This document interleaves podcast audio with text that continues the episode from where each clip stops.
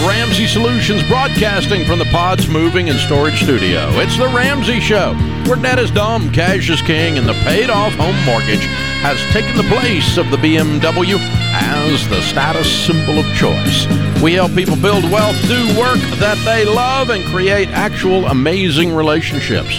Kristina Ellis, Ramsey personality, #1 best-selling author, Confessions of a Scholarship winner, is my co-host today, and you jump in, we'll talk about your life. She and I get the opportunity to talk a lot about student loan things because she is probably one of the leading experts in the entire world on the student loan epic failure called Washington, D.C., and the story continues. The drama continues. Yes, so President Biden announced that he's going to forgive $10,000 worth of student loans for anyone making less than $125,000.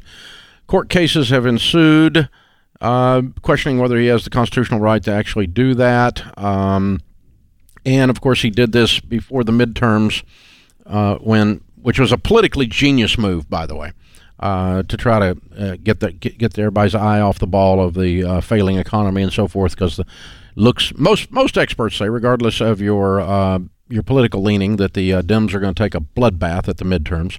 And so he's doing anything he can to get the eye off of that. And then this comes out. And this is not from right-leaning media source, from a left-leaning media source called NPR. Very interesting. Yeah, they're saying that now up to 800,000 borrowers who thought they were going to be part of the relief may not be part of the relief now. Those are borrowers who had Perkins loans and FFEL loans that were issued and managed by private banks, but not guaranteed by the federal government. But guaranteed. They're guaranteed by the federal government. Yes, but guaranteed, sorry. Yeah, but were once the mainstay of the federal loan programs and until the FFEL program ended in 2010. So if you've got an old student loan prior to 2010, in a remarkable reversal that will affect the fortunes of many student loan borrowers, the U.S. Department of Education has quietly changed its guidance around who qualifies for President Biden's sweeping student debt relief plan. This is from NPR. Today, according to federal data, more than 4 million borrowers still have commercially held FFEL loans. Until Thursday, the department's own website advised these borrowers that they could consolidate these loans into federal direct loans and thereby qualify for relief under Biden's debt cancellation program. But on Thursday, the department quietly changed that language so as not to raise a ruckus in the media. We read it. We read it. So the quiet part goes away now, because there's 22 million of you out there, so we just made the quiet part go away. You just found out that they did this. I told you when this happened that it was not going to work exactly the way they said it was going to work, and besides that, they haven't even said how it's going to work completely. I told you that the Department of Education had no notice ahead of time. Studentloan.gov had no notice ahead of time that there was going to be a student loan forgiveness announced out of the White House. If you're going to announce a sweeping program that the federal government is going to have to institute, prior to announcing it, you normally, if you're the president, would let the departments know that are going to have to institute it. They had no knowledge of it. Hint, everyone knew it wasn't really going to happen. And here are the beginnings of the unravelings. An administration official tells NPR that roughly 800,000 borrowers would now quietly be excluded from relief. I added the quietly because quietly is all in this NPR article, although it's not quiet anymore. See, you put it out there. Right. Well, and I think that's the key, is that we kind of need to put that in the megaphone, because these are people who are already breathing sighs of relief that they're already counting on this forgiveness, because Biden sounded confident it was going to happen. Yeah. It's a little nerve-wracking. It's so sad. It's very sad. It's so sad. You know what screws up your hope? You know what will steal your hope? When you place your hope in the wrong things. Mm. Let me tell you where to place your hope. Okay? There's two places that you can count on. The rest of them are going to let you down. If you're looking at a picture of your spouse, sorry, it's going to let you down. If you're looking at a picture of your mom and dad, sorry, it's going to let you down. If you're looking at a picture of your boss, sorry, it's going to let you down. If you're looking at a picture of Jesus, that one's going to work. You can place your hope there. And if you look in the mirror, you can place your hope there. If you look and you see a picture of President Biden or President Trump, either one, you place your hope there, it's going to let you down. Guy's pointing at my picture in the lobby, going to let you down. because I'm not responsible for fixing your life. You're responsible for fixing your life. And Biden is not responsible for fixing your life, and Trump is not responsible for fixing your life. It is your job to fix your life. Our job is to tell you you can do it. Go, kid, go. Get them. Skid them. Go for it. But I'm not giving you any money. You're going to make the money to get out of debt. I'm not going to wave any magic wands from over here. I don't have one. My batteries are low on the one I do have. It doesn't work. No Harry Potter action here. We don't have that at Ramsey. You're just, all we are is your biggest cheerleaders and your teachers and your guide. We will show you how. We believe you can do it. We can prove to you that you can do it if you'll get off your assumptions and go do it. Well, yes. 100% yes. There have been a lot of emotions around this, you know, from the very beginning, from the just moment. Just in this room, there's been a lot of emotions. That's true. Lots of discussions. We have a lot of emotions around here. We bottle them. But that being said, I've talked to a lot of people who, of course, there's people who are upset and don't think it's going to happen, but there's a lot of people who are genuinely excited. Counting on this. That's what I'm telling you. You're going to have your hope gets screwed when you place your hope on the wrong things. Well, how do you think people should see this moving forward? People who are still qualified for this, do you think they should be nervous that potentially they could quietly fall out of it? Or what's kind of your thought on how people should look at this? My thought from day one has been, don't wait on them to fix your life. Because by the time if they actually do institute this, it may require an act of Congress. Many legal scholars are saying that. You can't really spend $300 billion. That's 300,000 million. Yeah. Without Congress's approval. You can't just do that as a stroke of a pen as the president. You don't really have the constitutional right to do that, or at least that's what some people are saying. I don't know much about it, but it sounds reasonable to me. So it requires an act of Congress. And you know what? When we were kids, we used to say, well, that's going to take longer than an act of Congress. You know why we say that? Because an act of Congress takes freaking forever. Congress is slower than Christmas. They're gridlocked. They don't do half of what they say they're going to do. 3/4, 90%, 98.2% of what they say they're going to do. And so, you know, if it requires an act of Congress, you're screwed. If Biden can really do it with a stroke of a pen, it's $10,000. You have $98,000 in student loan debt. Quit acting like your life's better. Go get yourself out of debt. $10,000 isn't going to fix your life, by the way. It's going to help. And I'm not mad at you if you take it, but there's so many indications here that this is so much about the midterms and so much about optics and posturing and so much about politics more so than actual financial planning. So yeah, it's going to be an interesting few months, I think. Yeah, the next 30 days from now. Yeah, you know, we're 30 days out from the midterms. Well, they said that the application should be out any time now, so that'll be very telling. That would be interesting. Yeah. Let's see if it comes out before the midterms. If you actually have an application in your hands, a place to sign up on a website that they've actually programmed. So how are you going to prove $125,000 income limit in a year that's not closed? Oh, there's that. Jeez. Why is this so hard to punch holes in? It's just like Swiss cheese. This is The Ramsey Show.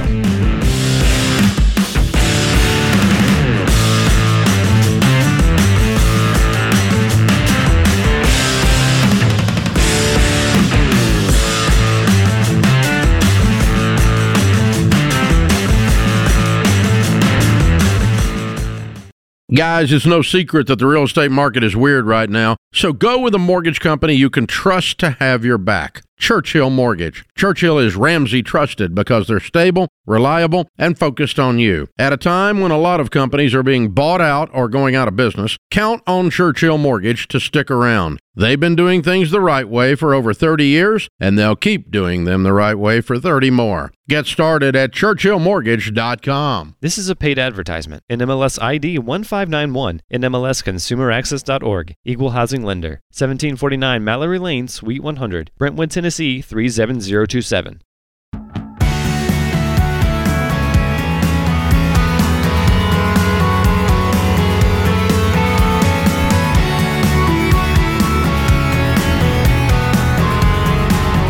Kristina Ellis, Ramsey personality, #1 best-selling author, is my co-host today. Open phones at 888-825-5225.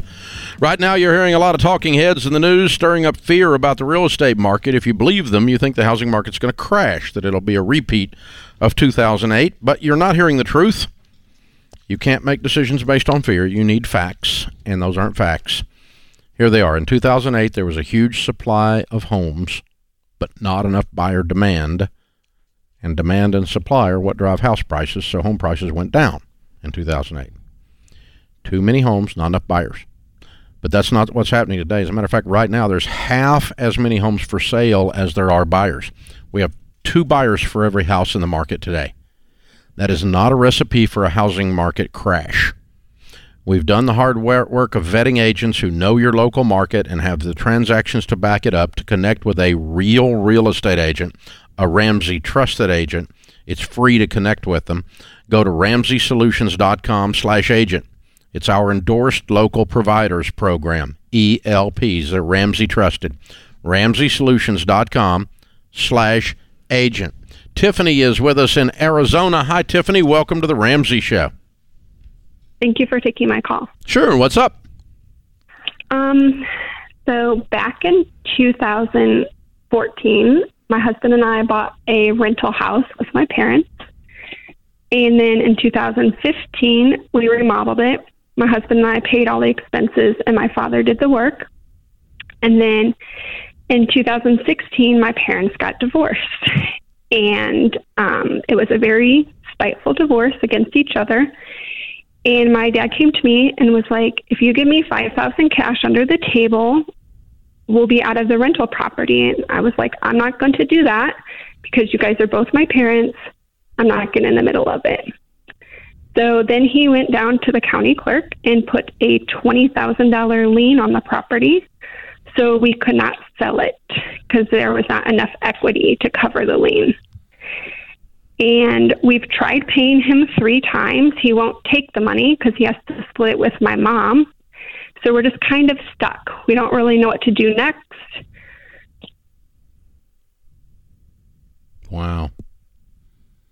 Confessions of someone who should not have bought real estate in a partnership, huh? Yeah, I mean, we're financially able to... No, that wasn't what I said. Confessions of someone that should not have bought real estate in a partnership, which is anyone, by the way, because the only ship that won't sail is a partnership, including one with spiteful, divorced parents, and your dad is completely butthole. Oh, my God. That's so distressing. I'm thankful. So sorry for you. What a jerk. Okay, so what's the property worth? It's worth $63,000, and we owe $17,000. Oh, it's a big old property, too. Everybody's going to get rich on this. So huge. Crap. What's your household income? Probably, right now, I'd say about $150,000.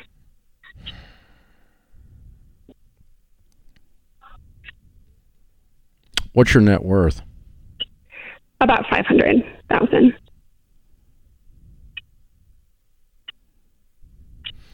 Okay, there's a couple of ways to go at this, structurally, relationally, and spiritually, okay? Mm-hmm. Justice would be served, but not common sense, by way number one. And it's not my suggestion, but this will work, okay? Way number one is you hire an attorney, and you sue the partnership in court for the disillusionment of the partnership assets, and the judge will force the sale of the house, and he will deal with the illicit $20,000 lien in the process. Mm-hmm. Okay, and in other words, the judge would remove the $20,000 lien because you could present evidence that in state court. This is a state court; it's not a federal court move. You'd have to talk to an attorney. It's going to cost you $10,000 or $15,000 to do this. Okay, and your butthole dad is out of the picture forever because once you sue this jerk, he's never going to speak to you again, okay? And he's a jerk. Yeah. Okay? But that may not be a big loss, but it is your dad. It still breaks your heart. Yeah. Dads should not do this to their daughters, by the way. That's just, it's not normal. That's strange. So, but that technically is how you would get out of a bad partnership, is you sue for the disillusionment of the partnership assets. The judge says you have to sell it.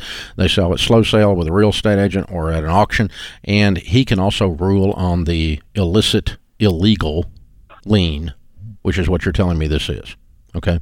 Yeah. In the process. Now, if you want to go that route, you can go that route. That would be justice. That'd be the correct thing would happen then is he would not get the $20,000 that he's not due.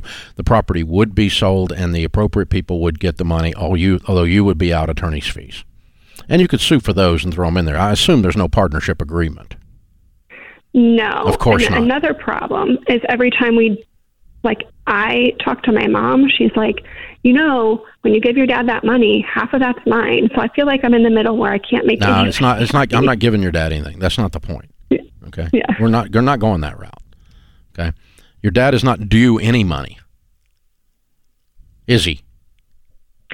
I mean, No, his deal was he did the work and you furnished the repairs. That was the deal. He's not due any money morally. Did I miss something? We didn't pay him for the work. Like, I know. He got equity for it. You didn't get paid back for putting up the stuff either, did you? No. Okay, that was the deal. Quit covering for this jerk. Am I missing something? No, I mean, he helped with the down payment too. That was $5,000. But even when we tried to just give him the $5,000 cash, he wouldn't take it. We tried giving him $5,000, $10,000. Okay, here's the other way. Here's the other way out. Here's the other way out.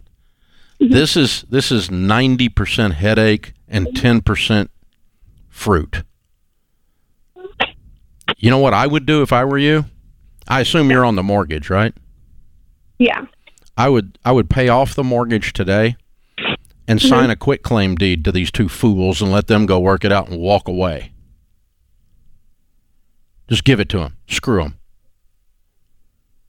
Let them go burn it down. It's $63,000. Who gives a crap? You've got $500,000. You make $120,000. This is not life-changing money to you. What is life-changing is your parents are being twerps. Just walk away. Just toss them the keys over your shoulder and say, you two figure this out. Good luck, you children. And just forget it. Their house went in foreclosure. It was worth over $200,000 and they owed $90,000 and they sent it back to the bank instead of selling it, agreeing to sell it. So money isn't really the issue. No, I'm not talking about them. I'm talking about you. Yeah. This is not about money. This is about fools. Cut yourself loose from fools. Okay. What's happening with the house right now? Are you guys renting it? Is it sitting vacant? Yeah, we're renting it out. So even though it's a low, like the value's not high of the property, the rental, it's worth $1,000 a month. So let me tell you, by the time you split all this crap up, if you spend $15,000 in attorney's fees instead of $17,000 paying off the mortgage, and you go through all this crap, you're going to end up with $10,000 in your pocket, aren't you?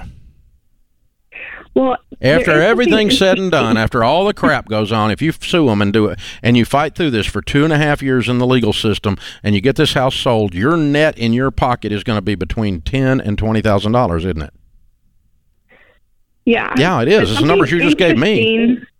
Yeah. Happened in Illinois. They passed a new law that's effective 1/1/23 that where if a lien expires, which this one expired in 2018, that you don't have to go through the lienor to get it, the person who put the lien on, to get it removed, because apparently there were a lot of contractors. It's not the lien that's the problem. You're on a mortgage and a deed with two fools. Oh, they're not. Their name's not on the property at all. It's just our name.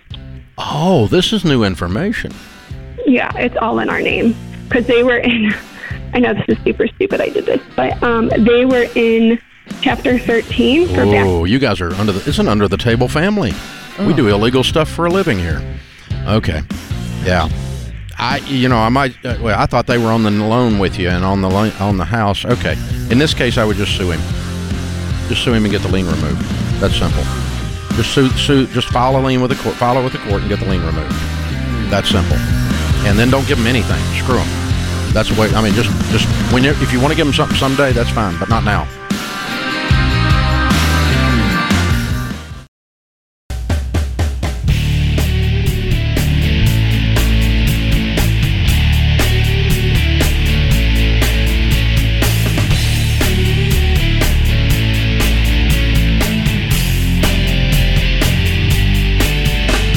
Kristina Ellis, Ramsey Personality, is my co-host today. Yes, we talked about that last call all the way through the commercial break, and you did too. That's why you listen to The Ramsey Show, because it's a little Jerry Springerish around here sometimes. So, oh my gosh. So here's the thing. I finally, in the last 30 seconds, got the information before we move on to the next part, that the ownership of the property was in the girl's name. Her and her husband own it. So the only hold mom or dad have on that property is a moral hold where they did a handshake partnership, but there is no legal hold on that property at all. And dad has placed a lien on the property that can be removed with a small attorney's fee of $3,000 to $5,000. So if you have a contractor that you pay and they're pissed and they say you owe me an extra $5,000, but no, that wasn't our deal, and they place a lien on your property, you can sue that contractor and have that removed, have that lien removed for, you know, a couple $1,000 in state court. It's not a big deal. It's a quick hearing, may even be, you know, may even be just local small claims court even, possibly, depending on how your area is. So see an attorney, honey, and just sue the contractor that placed lien on your property. The contractor, being your butthole dad, will settle the $20,000 for $3,000 and walk away. You give them the $3,000. Now you own the property free and clear. You have no moral obligation to people who tried to cheat you in an unwritten partnership agreement to pay them anything. You now just own the property, and they're just out to lunch, which is where they deserve to be. They were in Chapter 13 when you bought the property anyway. We used your name, your credit, your money to buy the property to start with. The only thing they did was come up with a really bad idea and stick you in it. And so they get nothing, which is exactly what these two goobs deserve. Parents misbehaving on the Jerry Springer show. I mean, the Ramsey show. And so that's the title of that call. One last thing. Kristina's asked me about something else. What about the biblical scripture says to honor your father and mother? You are supposed to honor the office of father, the office of mother, but we do not honor your dad if he sexually molests you. We honor the office of father, but we do not honor a sexual predator. We do not honor mom if she's doing cocaine and stealing your children's college fund. You honor the office of mother, but that mother has severed her rights to be honored as an individual because of her misbehavior, biblically speaking. And so you're not biblically bound to honor people who are misbehaving in any situation. Well, and I think that's important to highlight because I think a lot of Christians can feel guilt around that, and there are boundaries within that. Nothing as guilty as an evangelical Christian. We can do guilt better than almost anybody. Yep. Maybe Catholics beat us, but I mean, we're right in there together, buddy. We got guilt down to a science. But yeah, there's nothing to feel guilty of here. You're the victim. You're not the perpetrator. All right, let's move on to something positive like Nathan and Laura on the debt-free stage. How much debt have you two paid off? We paid off $121,000. I love it. How long did that take? 8 months. 8 months. And your range of income during that time? It was $160,000. $160,000. What do you guys do for a living? We started a content creation agency based in Memphis, so we do commercial photography and video production. Of course you do. Way to go. Well done, you two. All right, what kind of debt was your $121,000? It was our mortgage. You're weird people! You have a paid-for house in Memphis. We do. Yes, we love it. What's the house worth? About $225,000, $250,000. There you go. Range. You just moved up considerable. Now, yes. One sentence. Good. And how old are y'all? I'm 26. And I'm 27. That's amazing. And they have a $250,000 paid-for house. Oh, my God. You guys are awesome. Way to go. Boom, boom, boom. All right. How'd you get started on all this Ramsey stuff? So when we got married 4 years ago, we came into the marriage with no consumer debt, and really thanks to our parents, we didn't have any debt from college or anything like that, and so we really had a clean slate. And then when we got married, like kind of right after that, we started the business, and so 3 years ago, we kind of said, you know, if the Lord chooses to bless our business, we would love to pay off our house and then be able to help other people and really invest back into our business and our team. And amen and amen. And so this year, once we've started hiring team members, and once that kind of started going, we said, you know, we really need to get this debt gone so that we can start on that path. And so we just hit it hard. So were your families financial peace families? So I did Financial Peace Junior and had the piggy banks and all that kind of stuff. I love it. Yeah. You're financial peace babies. Yes. And at 26 and 27 years old, you have a paid for $250,000 house. Ding, ding. See what those little banks will do? Those little banks are powerful. I'm just saying. The principles stick. That's it. Yeah, I truly didn't know. I didn't know that you could buy a new car. We've just always had used cars at my family. So I was like, I didn't know that was legal. I didn't know. Well, 8 months, you guys weren't playing around. That's a lot to do in $10,000 a month. Mm-hmm. Yeah, so what did this look like? What did this journey look like? Laid into it. We really just kind of decided at the beginning of this year when we kind of saw that it was going to be a good year for the business. We kind of decided, you know, hey, let's just pull more money out of the business and get that debt gone so that then we can use all of our cash flow to give and put it back into the business and really, like Laura said, pour into our team members and pour into others personally. Yeah, he's so understated. We just decided to put $15,000 a month on the mortgage. Right. At the first of the year, we just decided we could do that. Yeah. Then it wasn't a thing, and we just did it. You know. Well, we had meetings like I feel like first of every month, we were like, okay, what are you working on? What am I working on? Like, who are we trying to sell to right now? And gives you a different reason to sell when you got a big goal. Yes. I like it. It does. What was the hardest part? I would really say I feel like we did a great job of being on the same page, but sometimes it was hard just to want to put that much on the house instead of into other things. What was the month you put the biggest chunk on? You remember what the biggest chunk was? I think it was this month. This month, yeah. What was the biggest chunk? We put 60 on it. Oh, 60 in one lick? Yeah.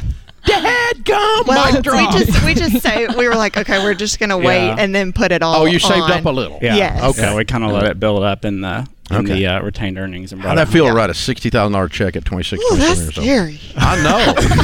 That's just like a gulp moment. It's like a roller coaster. Like, wow! It was kind of like you just don't think about it. Like you just kind of do it and say, because I'm very business minded. So it's like, oh well, we could go do this, and it's like, no, we need to do this first, and then we'll have that later. So these guys are amazing. You got it dialed in, man. You're gonna be so rich.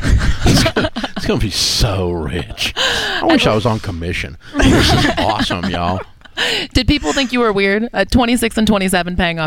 People don't even know. Well, I would say, I think it is very weird among just our age group to be thinking about that because we kind of said, when we got married, we have to avoid lifestyle creep of just like everyone around us is buying a big house and they're getting new cars and that sort of stuff. And our parents did a great job with that too. Yeah. So I think just, not thinking we had to do everything in the order that everybody else is doing it. And then I'm so proud of y'all. Yeah. Way to go, heroes. Thank you. I know your mom and dad are sitting here. They're proud of you. Well done. Very, very well done. Good stuff.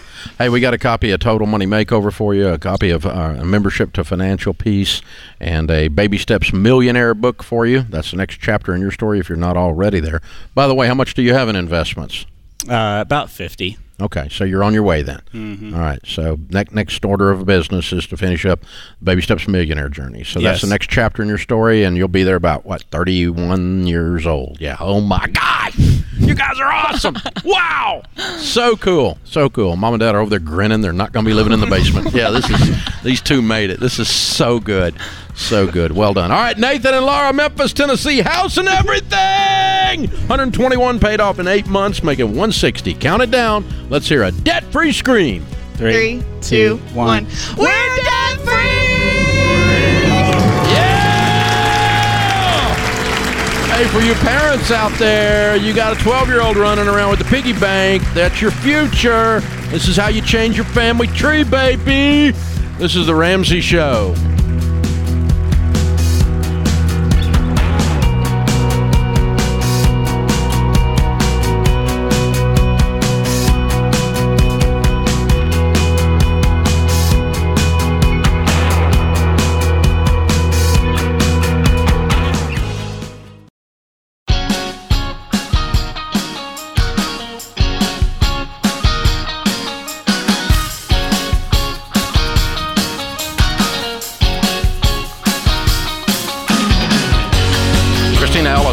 Personality, number one best-selling author, is my co-host today. This is The Ramsey Show. Steve's in Columbus, Ohio. Hi, Steve. How are you?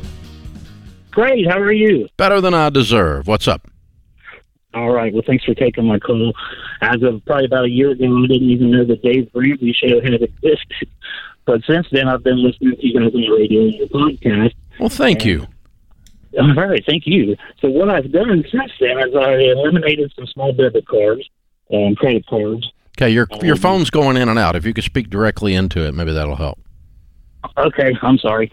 So since then, I have refinanced my house from a 5-year or a 30-year 5% fixed rate to a 15-year 2.5% rate, which saved me a ton of money. I would have never known to have done that unless I was listening to you guys. Cool. So now the only debt that I have is my house payment and the car payment. But what my kind of one of my questions is then I have $22,000 in cash in a safety deposit box, and I probably keep about $20,000 cash in my savings. What would you recommend that I do with that? I'm 48 years old and have no retirement. Okay. So you're 100% debt-free except your home. Except for the home and a truck payment that I probably owe like $7,000. Okay. First thing I'm going to do is pay off the truck. Okay. Today. And now you're debt-free. And then you need to set aside 3 to 6 months of expenses as an emergency fund of that money. So what do you think 3 to 6 months of expenses sounds like? Well, my house payment's only $850 a month. So what's your household income? So right now I'm single and I'm engaged, but just mine alone, I make $40 an hour. I average probably about 45 hours a week. Okay. So what do you pay taxes on a year? I think it's around $2,400. A year? Yep. Now, what's your annual income is what I'm asking. Oh, my annual income for me is probably about $80,000. That's what I was thinking. Okay. Okay. I'm sorry. So let's call 3 to 6 months of expenses $20,000 for the fun of it. Okay. And we're going to set that money aside and never touch it for anything. It's there just as an umbrella when it rains. So that's kind of what I've been doing with the safety. Yeah, I don't want to kind of do it anymore. I don't want to kind of do it. I want to label it that and then never touch it. Okay, I have kind of forgotten about it. Yeah, unless there's an emergency, okay. You don't touch it. Okay. And a new bass boat is not an emergency. I understand that. Yeah, okay. So every time since I've been listening to you, I'm like, do I really need this turbo? Yeah. All right. Then the rest of it, we're going to move on to the other baby steps and start your retirement account. And you need to set up a Roth IRA and anything else you can set up to get going on your savings and start saving for retirement. Okay. And your SmartVestor Pro can help you with that if you just go to RamseySolutions.com and click on SmartVestor. And so, Kristina, that's an example of a lot of that guy's a natural saver. He's done a good job. Yeah. Really good job. I mean, he's got money there and he's got not got much debt, a little $7,000 truck payment. I'm way ahead of most Americans by far, you know. But he's sitting there and he's listless and hasn't yet used the power of his income to not only get out of debt first, but then to point it towards something other than just piling up cash in a safe deposit box. And start pointing it towards wealth building. Because if the inflation rate is 9%, and that's what they say it is, that means every $10,000 that is in there is losing $900 a year. Ouch. In 2 years, that's $2,000 you lost sitting in the safe deposit box in purchasing power, right? And so you can't let money just sit in a stack of Benjamins. It goes down in value. And I remember when I first got on the air, I had this whole hillbilly guy call me. I loved it. It was a great call because people reminded me of my whole growing up years. And he's like, yeah, I got $20,000 buried in a coffee can somewhere out in the yard. What do you think of that? And I'm like, I think that's really dumb on a whole bunch of fronts. Number one, your neighbor might have a metal detector. And he's out there with a beep, beep, beep, looking around in the middle of the night. You wonder what's going on out there. Number two, paper left with moisture around it and bugs will deteriorate. You might go out there and find nothing but a little pile of confetti where your money used to be. And number three, you know what $20,000 is in 7 years? It's $40,000. You know what it is in 7 more years? It's $80,000. You know what it is in 7 more years? $160,000. And so in the last 21 years, you have lost $150,000 with that money sitting in a coffee can. You know, I think I'm going to dig it up. I think you need to, son. So that, you know, that's called opportunity cost. We talk about that in high finance. It's the missed opportunity that the money could have had. Yep. Yeah. And I think it's awesome that he's a natural saver, because when somebody like this finds a plan, then they typically get on fire and they're good at executing. We're not having to deal with changing habits. We're not having to deal with, you know, cutting off a spending bleed. But this person's going to find this and just dive in and be on track for wealth quickly. A spending bleed. A spending bleed. There could be a spending bleed in the culture. There could be a lot of people bleeding to death with their spending bleed. Yeah. That's very possible, yeah. Because what you're talking about is most people spend more than they make. They spend money like they're in Congress. Right. And, you know, he's not. He's doing a really good job. So, well, it's done. Like if you've got the spending bleed, we have not only the principles that you need to learn, but you've got a habit. We got the tourniquet. We can stop the bleeding, baby. It's what we do. Yeah, we will light you up. Jeanette's with us in Sacramento. Hey, Jeanette, what's up? Yeah, thank you for taking my call. My husband and I are in our late 50s, and we have some money in the bank, minus our emergency fund. That's all set. We have about $350,000.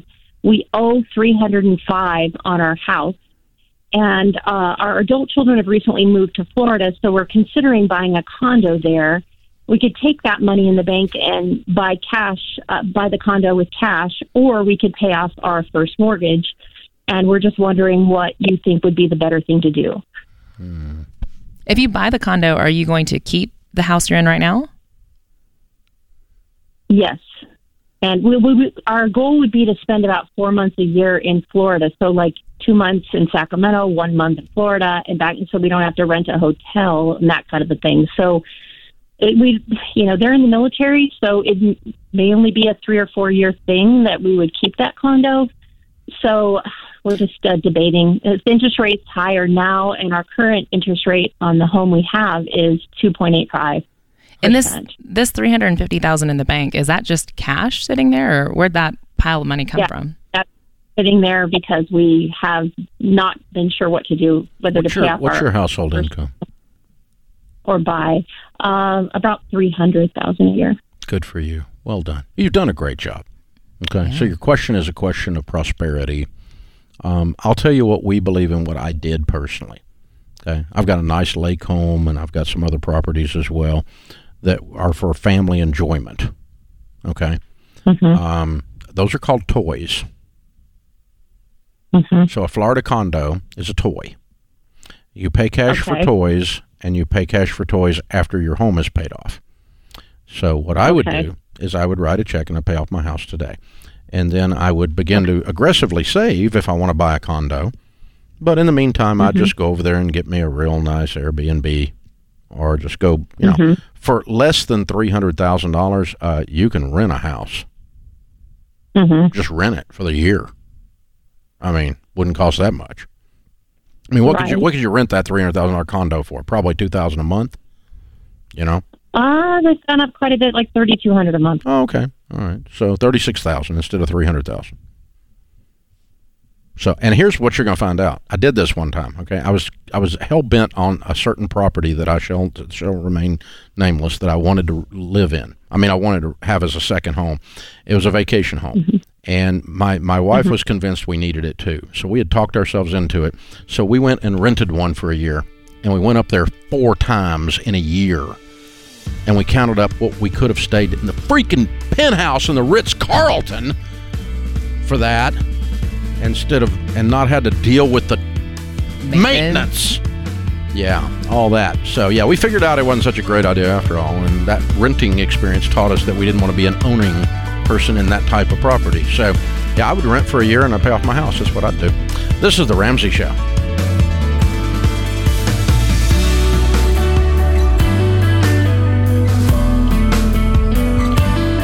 Dave here. You can find all of our shows with the Ramsey Network app on your smartphone. It's the only place to listen to the entire back catalog of episodes. Download the Ramsey Network app in your favorite app store today.